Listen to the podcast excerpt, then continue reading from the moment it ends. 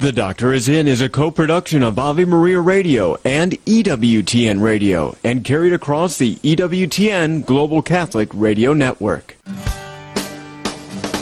Hi, Dr. Ray. I love your show. Let me show you what it looks like to be a holy person, and maybe you'll want to be holy like me. You just patted yourself on the back. You seem like an honest guy. But you're a psychologist.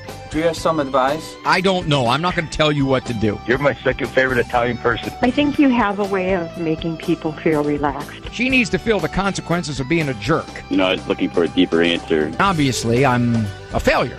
Obviously, I'm inept. You are awesome. Keep up the good fight, my friend. Now, from the studios of Living Bread Radio Network in Canton, Ohio, the hometown of Mother Angelica, here's Dr. Ray. Nice to have you with me on The Doctor is In. This is Look Back Friday, a variant, the variants change on The Doctor is In. This is an idea we came up with several years ago because part of it was my own frustration because I wanted to say so much more in so many of the calls, and obviously you can't. It's just an educating show, it's not a therapy show. But I did want to say a few more things, and sometimes that's prompted by a diagnosis that somebody brought up that I didn't have time to explain. Sometimes it's prompted by several other points I could have made. You, you never know. You have to choose the direction you're going to go with the call much of the time it's directed by what the client well i shouldn't say client i'm talking from a professional perspective the caller wants but some of the time it is what i hear the caller not saying boy does that sound like psychobabble or doesn't it so that's how we came up with the idea for look back friday got certain calls that lend themselves particularly well to being commented on some more or to cut through all of this altruistic verbiage. I just want to say more. I just want to talk short more. It's my show, so I get to talk more. So we'll get to those calls in a moment. I've often talked about reality always winning on this program. And for those folks who are at the front end of assessing a particular cultural political trend against the tsunami of the general culture, they are oftentimes shut down. They are marginalized. They are viewed as out of touch. And then, in a certain percentage of cases, fairly high one, I think, reality shows them correct. Now, back in the early days of the smartphone, uh, 2012, according to a woman named Jean Twenge, who has done a lot of these kinds of generational studies, and she was studying the Zers. I don't know. I, why do they call them the Zers? I'm really the Zers. You know what I mean? I, I like a nap and I like to go to bed early. You know, 60 may be the new 40, but 9 is the new midnight. So I'm a Zer in that sense. I'm a real Zer. But she said that in 2012, that was the tipping point where more than 50% of adolescents had smartphones. And she noticed dramatic social changes in the kids' behaviors. First of all, she noticed that there was actually less socializing face to face among peers. They didn't get together as much. Why? Well, you could do it from your bedroom. Just kind of text and talk and do whatever so the the rise of technological communication led to a direct decline in personal. That makes sense. But since then, and this is heartening for me to see, more people are recognizing the deleterious effects of unlimited smartphone access especially as a kid is younger. I saw a recent study that said the younger a kid gets a smartphone, the more likely they are to be depressed and to not like their life. So many parents have surrendered to these things out of fear, out of being bullied, out of, well, that's what everybody does. That's the social norm. So what they do is they say, okay, well, my kid at 13 will have a smartphone. And then when the ugliness hits, as it so very often does, they scramble to try to find a cause. This kid's living in a good home. This kid's living in a loving home. We thought we were normal. Why is my kid so depressed? Why is my kid so sneaky? Why are my kids' grades falling? Why is my kid so tired? All these things start to happen. Why did my son get into pornography? All of this. Now, I'm not blaming the parents, but I am saying that as the evidence is starting to come in, and it is. I saw a commercial, first time I saw a commercial like this. It said something to the effect, and I've seen it a number of times social media is hurting our children. And it chose to, and this, I, I, find this fascinating that this is what it chose. And I often said this. I said commercials, commercials have ulterior motives besides selling a product these days. They showed a little girl who was 12 or 13 getting all excited as she got her first smartphone. She was just so excited. And then a very devastatingly effective series of, of quick shorts. They showed how she had gotten into social media and gotten into the the self image of being skinny, really skinny, really, really, really skinny. And of course, now this is another thing that's coming to light, is that these algorithms are designed that if your kid goes a certain place, more places are going to pop up on their phone of a similar type. It's how they do this. They got to keep you engaged. They got to sell product. This is a business. They are marketing to your kids and you. So, what happens is that this little girl, they show a progression of her through her social media embracement, through her searches, getting into an eating disorder. Now, I find it fascinating that they chose eating disorder as the pathology that they wanted to focus on, when in fact, that's not the main one. The main one is depression, anxiety, suicidal ideation, social retreat, self image. Those are all big. Big. But they chose that. Well, it's a start, I guess. Gender confusion. There is research that indicates the more time a child spends on social media, the higher the chances they're going to have some gender confusion, especially if they're predisposed. It's a given. They end the commercial with something to the effect that it's time to protect our kids from social media. Well, that's a good message. It's a good message. Saw a recent survey said 50% of those teens surveyed are unhappy with their life. What does social media do? Look at me, look at me. Look how pretty I am. Because you can have filters. You can make yourself look like anything on social media. You can make yourself look gorgeous. Look at me. Look at what I'm doing. Look at my look at my wedding coming up. Everything is about me. All of it. And then the average kid who has an average life can't compete with that. That's another world. Or the chasing for likes, the chasing for hearts, the chasing for applause. It's like a sticker system on steroids.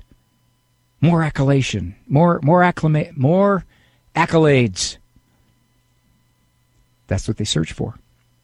And ultimately you get frustrated because you can't relentlessly challenge reality. Reality is most people's lives are just normal. So what's happening here?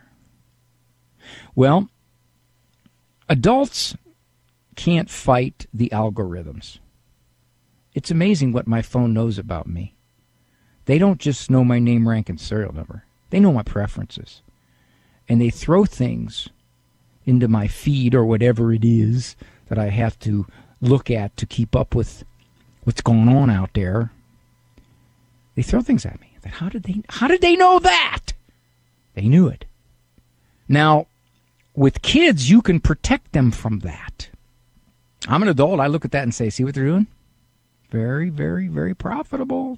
That's exactly right. Engagement is the word. They want me on that phone as long as possible because that's their goal. That's how they make money. And they're doing that with your kid.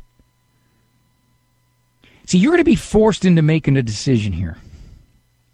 You're going to have to decide if that phone is more damaging to your child's welfare than not having one would be damaging to her relationship with you and her overall contentment.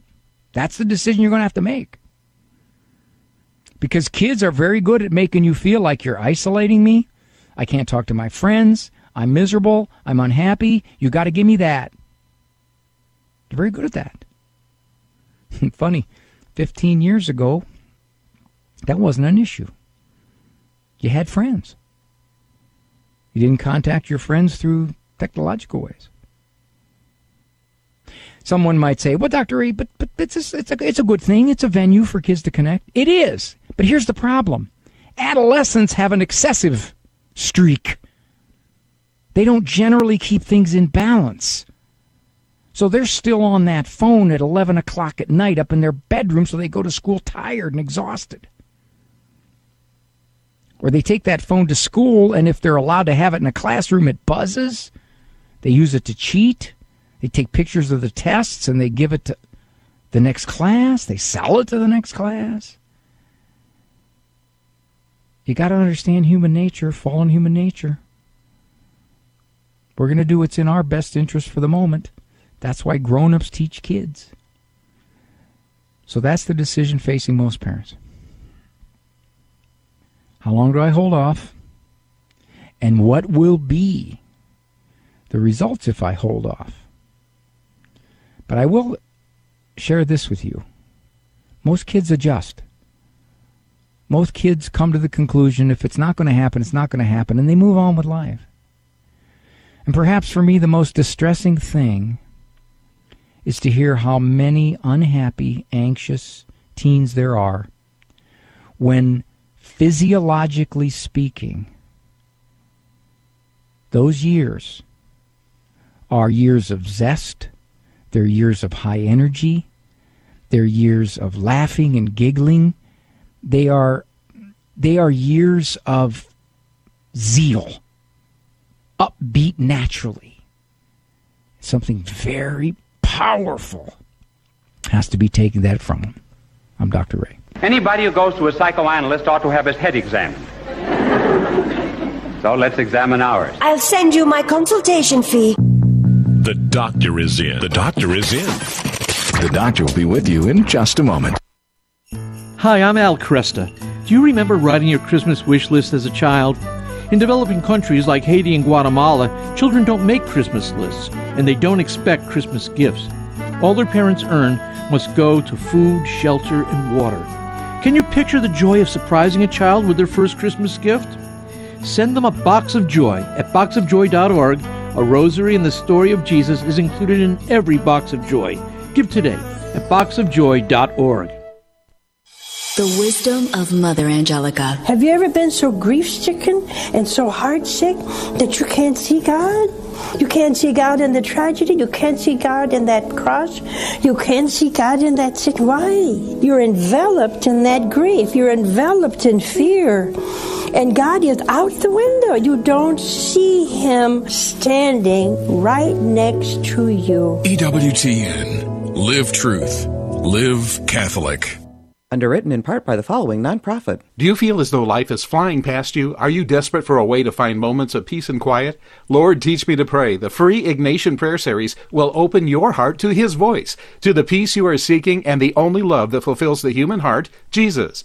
God is calling you to true joy, knowing Jesus personally. Lord Teach Me to Pray is free. Go to LordTeachMeToPray.com, click on the red box, order the Lord Teach Me to Pray series now. Go to LordTeachMeToPray.com. Would you get on a plane that doesn't have a pilot? Investing in passive index mutual funds may present the same issue. The Ave Maria mutual funds are actively managed by seasoned investment professionals to help you meet your investment goals in a morally responsible way. Ave Maria funds are managed to conform to pro-life and pro-family values. Long-term investors could invest in the no-load Ave Maria mutual funds. You can learn more about the Ave Maria mutual funds at 866 Ave Maria or visit AveMariaFunds.com. God bless you, Dr. Ray. You've changed a lot of lives for the better, my friend, and keep at it. I, I feel honored just to be able to spend a little bit of time with you.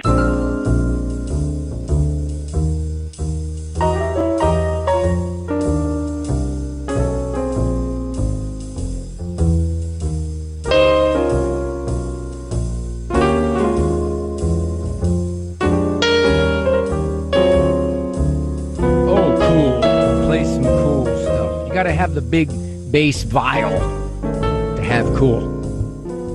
This look back Friday. Go to a call. This is Alvin from Illinois. He's dating a widow. So someone might ask, well, what's the question marks about that? I'm in a relationship, well, kind of a, it, we hit a rocky spot, and I'd like it to be a long-term relationship, but I don't know if it ever will. I broke the lady's trust, but there's some we there's a lot of hurdles if we were to work it out. But she has some issues from her childhood that uh, she she shared with me a time or two, and uh, maybe three times, and the story, and uh, she says she you know she's very strong and she's very uh, I'm I'm spur of the moment kind of guy. She's she's methodical, plans everything out. She says she stuffs it. But She, the way she dealt with it all her life is just stuff it down, and and every now and then she'll get triggered or something. And she she said she doesn't hadn't share with many people, but she shared with me, and we we we had a really special relationship for a little while. It's, it was a fairly new one, but I, I don't know. I just want to. Stuff's coming out. How I can stuff best, is com- stuff's coming. Stuff is coming out that's making you nervous. No, it's making her stuff came out from me that made her nervous. But I just want to know how to su- best support her and be her friend. We want to be friends. She wants to be friends, and I want to be friends. I want to be more than friends, but I want to know how to support her. And I don't know. How old is she, sir? Sixty-three. Sixty-three. Do you think it's unusual that someone at age 63 is still pinning her struggles on her childhood? No, I mean, I, well, yeah, I, I don't know. I've done the same thing in a way, in a roundabout way. We've shared some similar experiences. Uh, when when do you think it's reasonable for not, a person to try to get beyond them? She well, the thing, see, she seems she seems to be beyond them. But but just the last time she told me about it, it, it occurred to me that maybe not, maybe not. And well, I, she not, seems to be beyond them because she hasn't. I, she seems to be beyond them because she hasn't told you about them.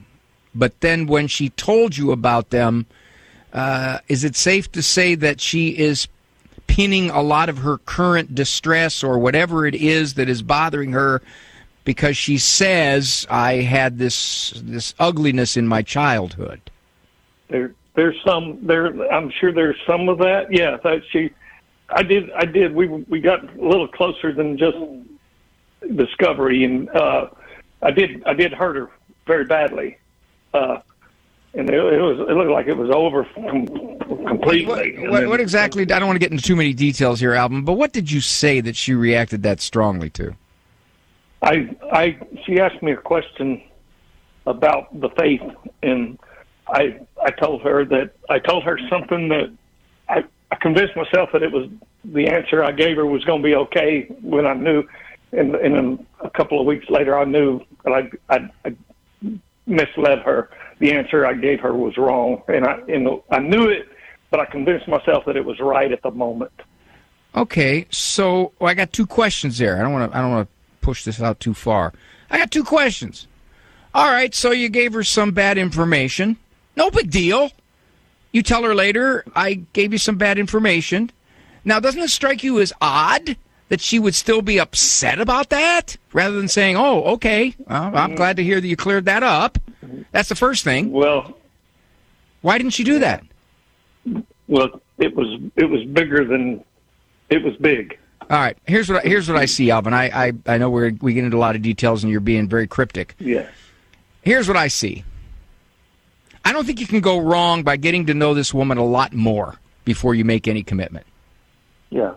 Because if she's overreactive or she's saying I've really got issues from 52 years ago, then you got to see how this plays out.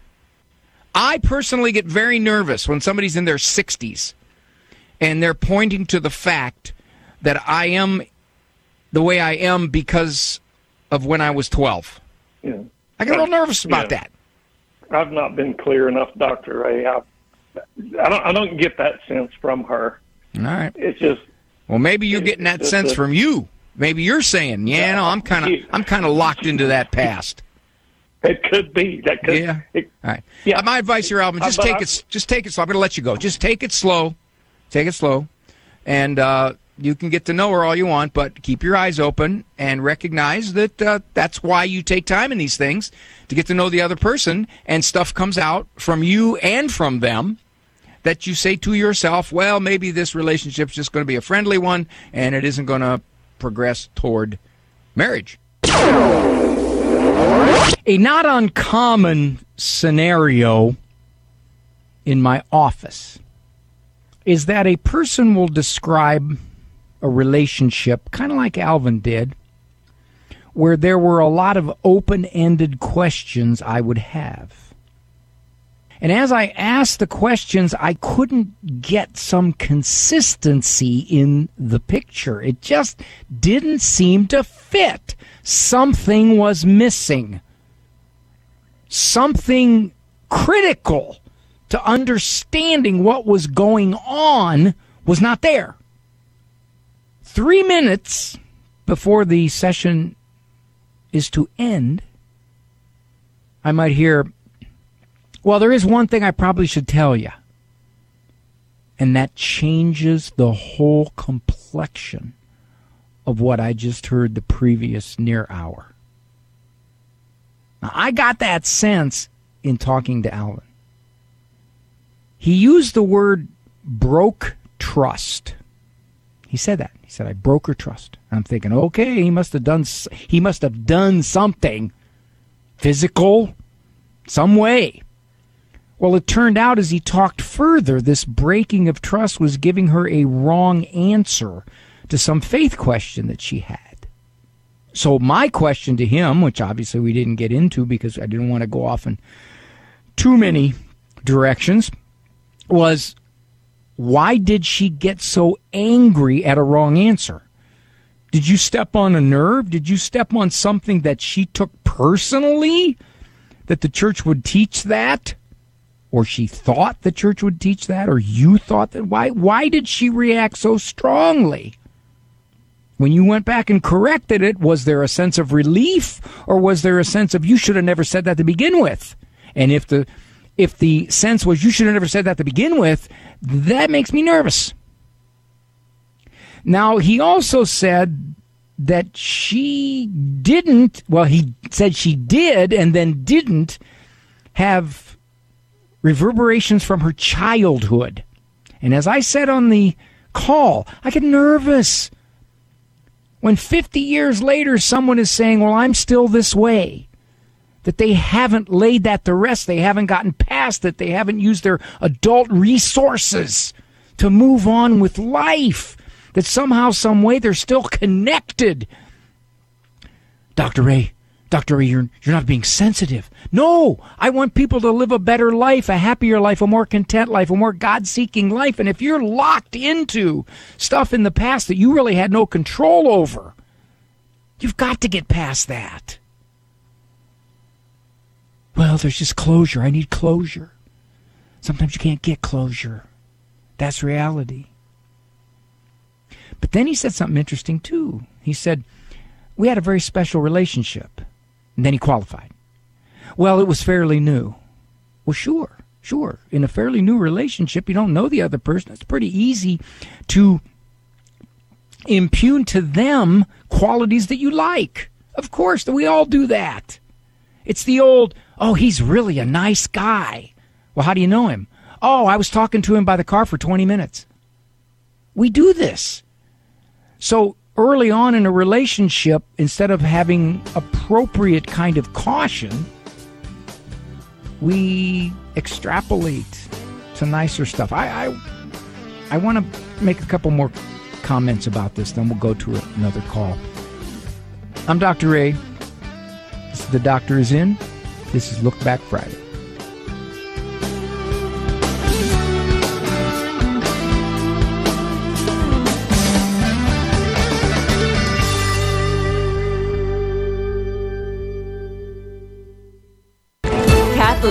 With Teresa Tomeo.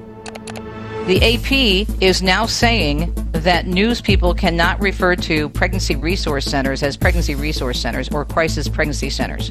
They have to refer to them as anti abortion centers because we're misleading the public by saying that they're offering resources, apparently. It is about consistently putting forth a culture of death, do anything you want sexually, being extremely woke every time you turn around.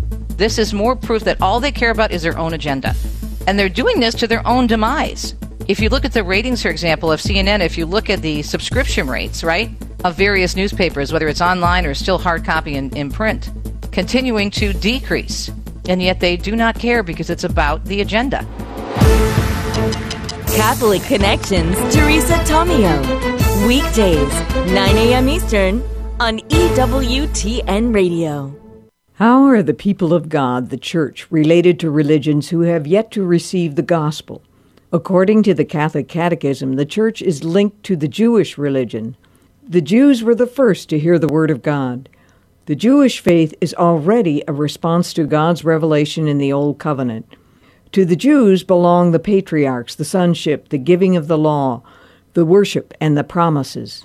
Of their race, according to the flesh, is the Christ. For the gifts, says the Catechism, and the call of God are irrevocable.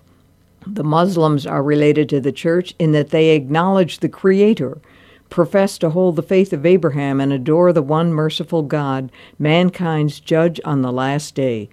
The Church's bond with other non Christian religions stems from the common belief in the origin and end of the human race, which in both cases is our Creator God.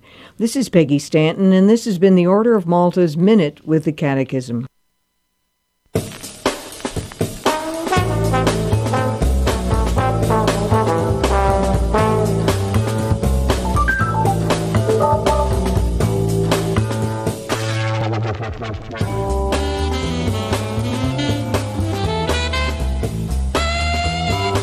Thank you for joining me, Dr. Ray Guarendi. This is Look Back Friday. I'd like to apologize for those of you who did not hear the previous Look Back call. A gentleman was calling in about a widow that he's been dating, and it sounded like they were both older. And uh, there was some things coming out in the relationship where he wasn't sure what to pursue because um, he said he broke her trust, and it turns out that he broke her trust because he gave her a wrong answer about the Catholic faith. He he was cryptic about what that was. He didn't say but he said it was big. So it was either big because she took it as some kind of insult or judgmentalness upon her and the way she was living her life. And my guess, my guess would be that it had something to do with uh, either her personality or her physical relationship or her moral, moral view of life. I don't know. But to be big, as he called it, it had to step on some kind of personal nerve. The the thing that probably makes me more unsettled is the fact that she reacted that way. Why would that be? And there was confusion regarding is her childhood still affecting her or isn't it? Now he said, she said it doesn't. But then she talked about it. And she told him all about it. So, was that just to share information? Or was that saying, I want you to understand why I am the way I am or who I am because of those years? He also said that she said she stuffs it, which means she isn't dealing with it, which means she hasn't resolved it. If you stuff it, you just ignore it. But then you see the problem with ignoring something is it tends to poke its head in there every so often, especially when you're under situations of stress. I would say that this new relationship is a situation of stress, not in the traditional sense like an ugly stress, but it's a change, and changes can be stressful. So she's in this new relationship. She's wondering where it's going to go. She's wondering about her own personality, probably. He's wondering about his, and he thinks he made a giant miscue in answering her faith question wrong, which should have been relatively easy to clear up when he came back and said, I gave you a wrong answer. Now, if they were, in, if he was in therapy with me, I'd say, "What exactly did you say? How did she react?" That was big. That was big on how she reacted because that's going to tell you a lot. And then, how did she react when you corrected it? Was it, oh, okay, well, that's good to hear? Or was it skepticism? Or upset that she got the wrong answer the first time? What was it? Because that will give you a little insight into how disagreements might be dealt with. All right, let's move on to another call. Uh, Mike got in trouble. He called his neighbor honey. Ooh, man, that's a sin now. I was having a discussion with my neighbor about how their yard, their new house, is flooding my yard and my garden. And she wasn't hearing me. And I was getting a little more upset that she wasn't listening. And then she's she started saying, "There, you know, why are you so angry?" And that's when the honey came out. And how, how'd you phrase it? I said, I can't remember how I put it, Doctor Ray, but it was to the effect that, "Listen, honey, your yard is flooding my garden." Oh, and how she tried to dismiss it. How dare you be so demeaning? Well, she she stopped me and she said, "Did you just call me honey?" I said, "Yes." You know, so it it was already a little ramped up at that point. Well, yeah, of course it was. Anyway. She was already ticked at you because she just didn't like the fact that it's interesting. You know, now you correct me if I'm wrong. You didn't go over in a hostile, accusatory way. You just said this is what's happening. And she didn't say, "Oh, I'm sorry. Okay, we're going to see what we can do to fix this." No, she got mad at you, right? No, I, and, and that's what I wanted to warn her. I said I'm going to redirect the water that flows through here, and it'll probably it's probably going to you know wash some of your gravel away that she had installed. So you know, I was trying to warn her that that could happen. How old And is this uh, young lady? How old is she?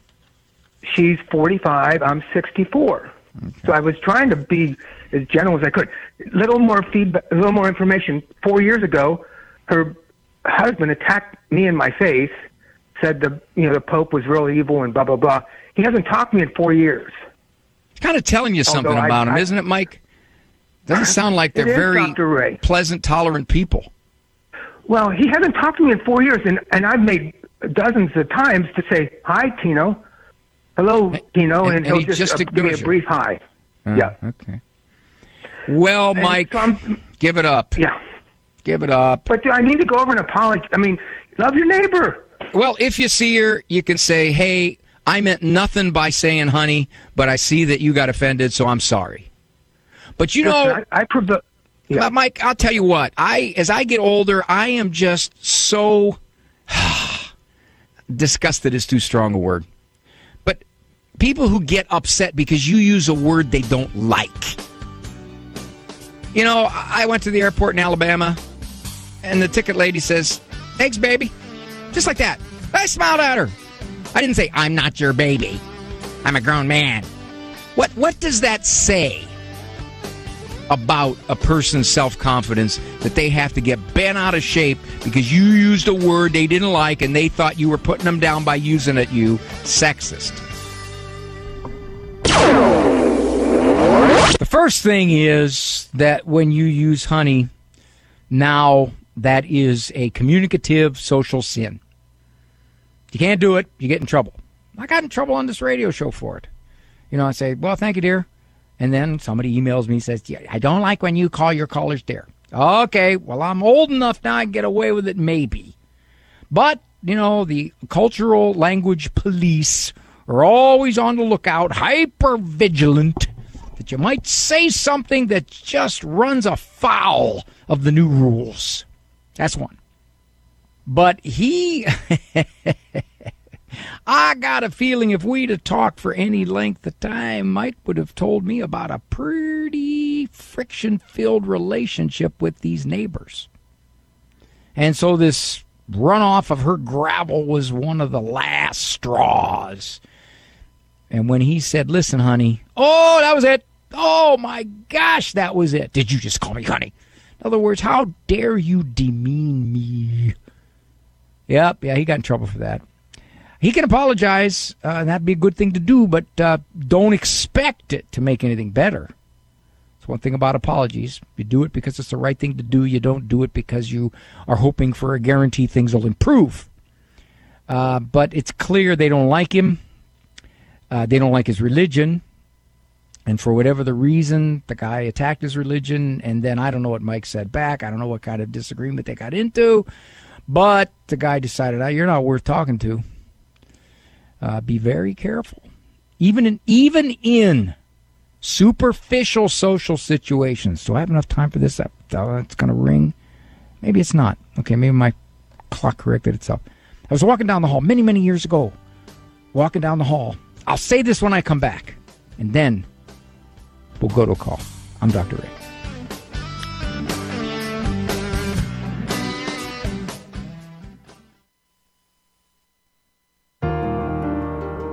While Mary's not mentioned as often as Moses, not mentioned as often as Peter or Paul, her role in Scripture is even more significant. She's absolutely unique. There are many prophets, there are many apostles, but there's only one God bearer. There are a lot of people who proclaim the Word of God.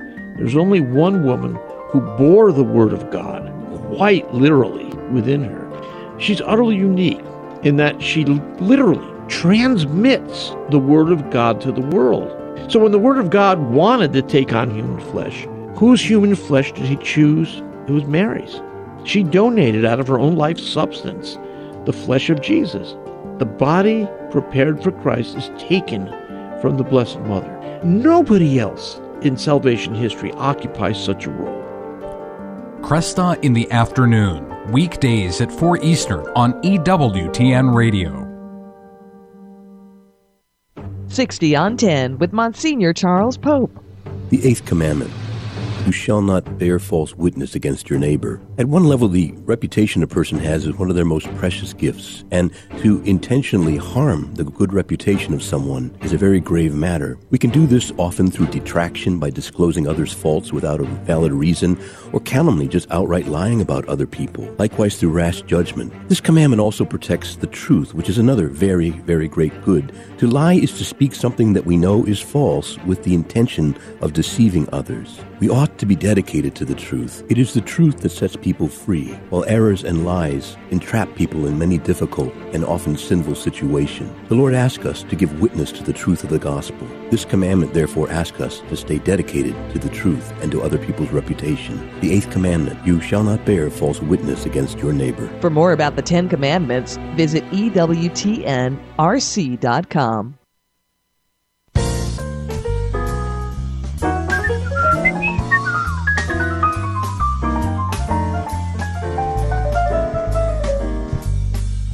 Nice to have you with me. I wanted to just put a postscript on that call about language sensitivity that now dominates our interaction. This was many years ago. I was working at a mental health center, and two of my colleagues, younger, younger, probably 30 ish, were coming down the hallway. I was walking the other direction. I said, Good morning, ladies. Now, you'd think, was that reasonably safe to say? Uh uh, uh uh. I immediately received, I don't see ladies here. Like, whoa, whoa, whoa, whoa. And by the way, these were counselors. So I'm wondering myself, are you that hypersensitive? And you're counseling people to be easier going in life? Oh, yeah, yo. Well, as it turned out later, there were some personal issues regarding this particular counselor. However, I, I was just flummoxed. This is 30 some years ago.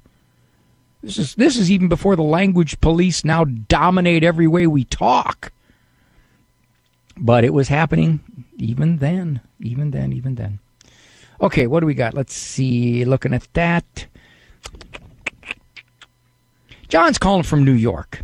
Uh, he's struggling these days, as as some are, to find friends.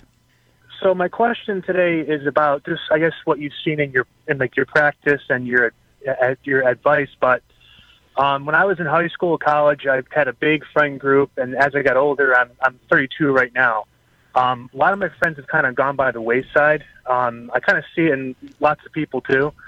Um, and my only like real social inter- interaction is with people at work, and I, I see some people kind of going to like you know they have like a kickball team or like uh, they'll they'll do some kind of like activity, and some people kind of like force themselves to do it just to kind of have like a friend, you know, just just to have that camaraderie. Um, it that doesn't really work for me. I, I don't want to force myself to do something I don't want to do, and um, you know, I, I find that when I'm with my coworkers after work, it's not really like a friendship, but more so just like an acquaintance, and I kind of have to like provide this outer shell of like that's acceptable. But I remember my older friends; it was more organic. We kind of just talked about whatever. Um, I'm just trying to try and get your your take on this. You are touching into a number of principles of social psychology. First of all, you made the observation that the people at work are the ones that you could hang around with now, although they seem more like friendly acquaintances. Father Benedict right. Groeschel said a great line. He said, Most of the people who crisscross our lives can be called temporary associates or friendly acquaintances.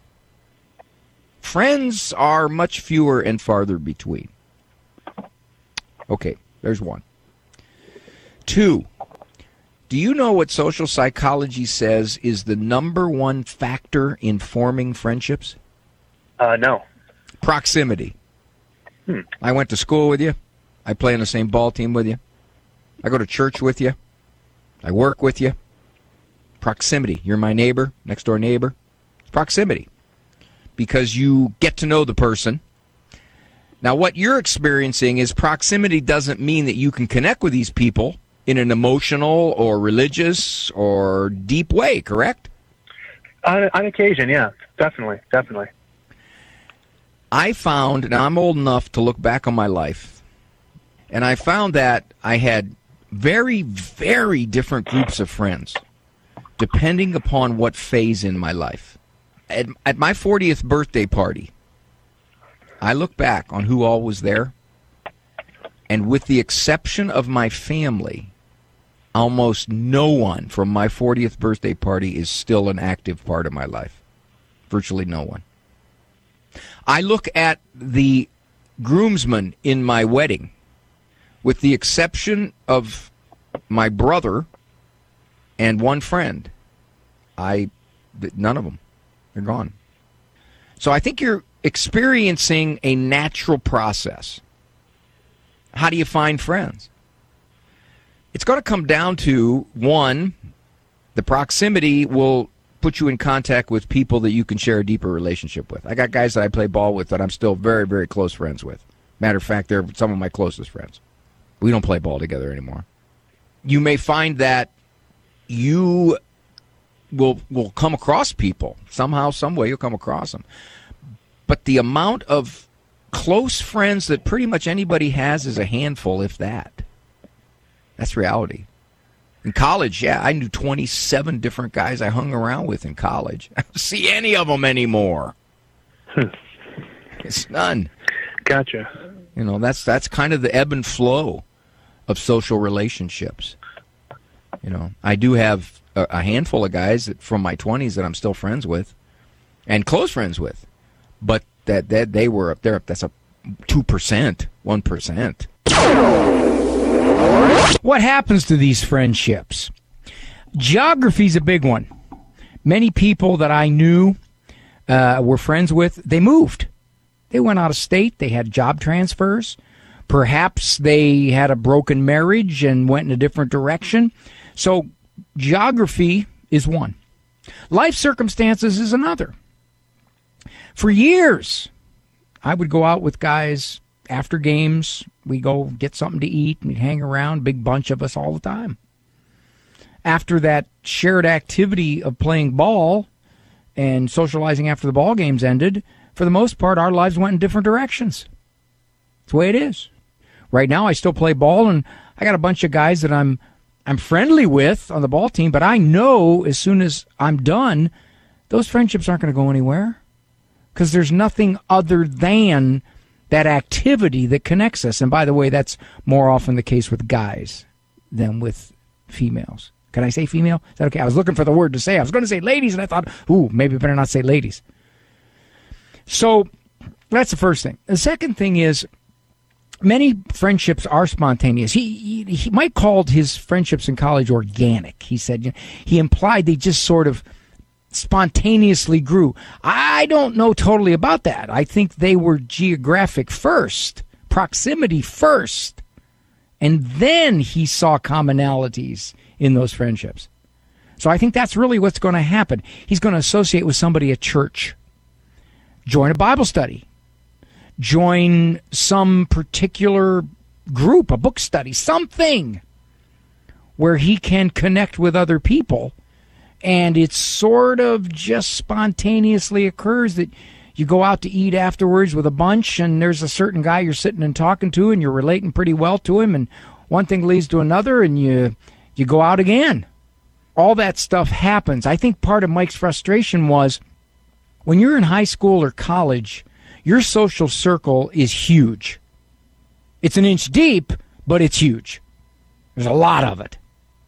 But as you get older, things start to winnow away the connections. My wife did her master's thesis on familial relations over the course of a lifetime.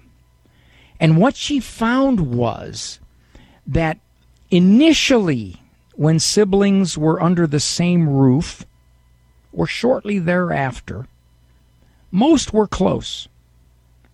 As they began to diverge in their life paths, perhaps moved, perhaps one had children and one didn't, uh, there was a, a movement apart, like two rivers that were heading in different directions.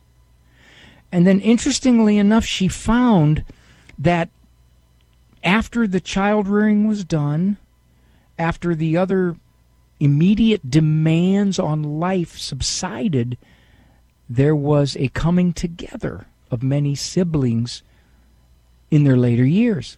I saw this with my cousin, my cousin Rich. He's passed away now. My cousin Rich and I were very close. He was seven years older than me, and he beat the snot out of me in every game we ever played, which was good for me.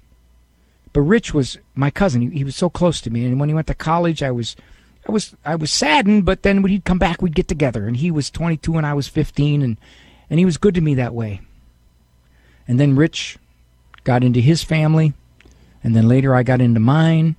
And for the most part, our contact was maybe a family gathering here and there.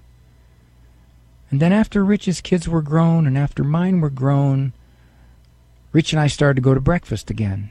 We started to invite family members to breakfast again, family members that we too had not seen during that period of time. And we got very close again. Rich was my good buddy till he passed away, and that was hard. That was probably the closest relative other than a parent or grandparent that I've had pass away. But that reflected a lot of what happens in friendships. Demands, currents of life, geography, proximity can move you apart. And then, with time, you can come back together, particularly with family members. But with friends, it's not quite as easy because there isn't a natural connection from the past. But you almost have to expose yourself. And I don't use that in any kind of sexual way. I mean, put yourself in circumstances where you will connect with other people, whatever it is. Coffee and donuts after church. Go sit at a table sipping your coffee and somebody come over. Is this seat taken? No. That's the way you do it. That's how it organically happens. I'm Dr. Ray.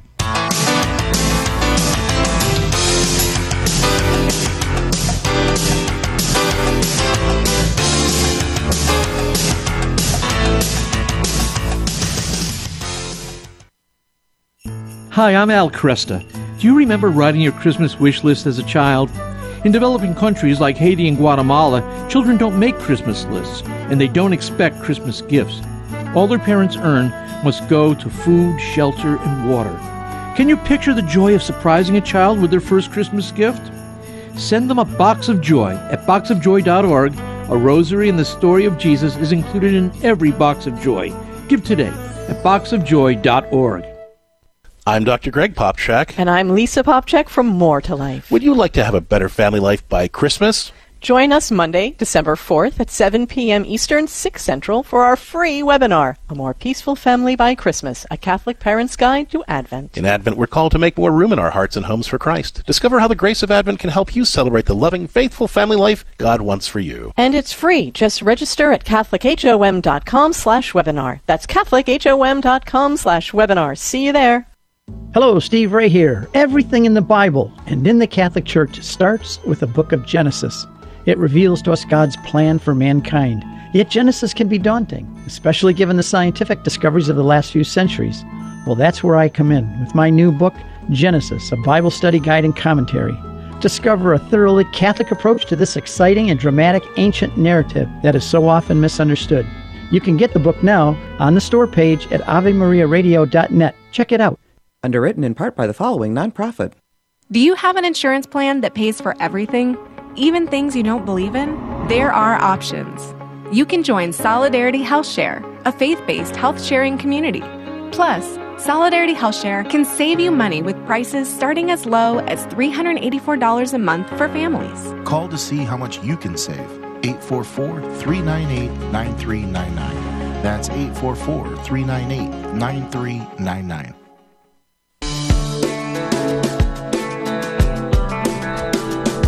Very short period of time here. No more time for another call on this Look Back Friday, so I want to go to C.S. Lewis. I like C.S. I call him C.S. because it reminds me of siesta, which is something I'm really enjoying these days. He says courage is not simply one of the virtues, but the form of every virtue at its testing point chastity or honesty or mercy, which yields to danger, will be chaste or honest or merciful only on conditions. And then he gave this line to illustrate Pilate was merciful. I find no fault in this man until it became risky. You see what he's saying? He's saying if you don't have the courage, the strength to be merciful or chaste, then the conditions will dictate whether you are. Many people are religious until it becomes inconvenient. Many people will follow the church's teaching on morality regarding sexuality or regarding marriage or regarding contraception until it becomes the testing point. And then, according to C.S. Lewis, that's where the virtue breaks down. He makes the point.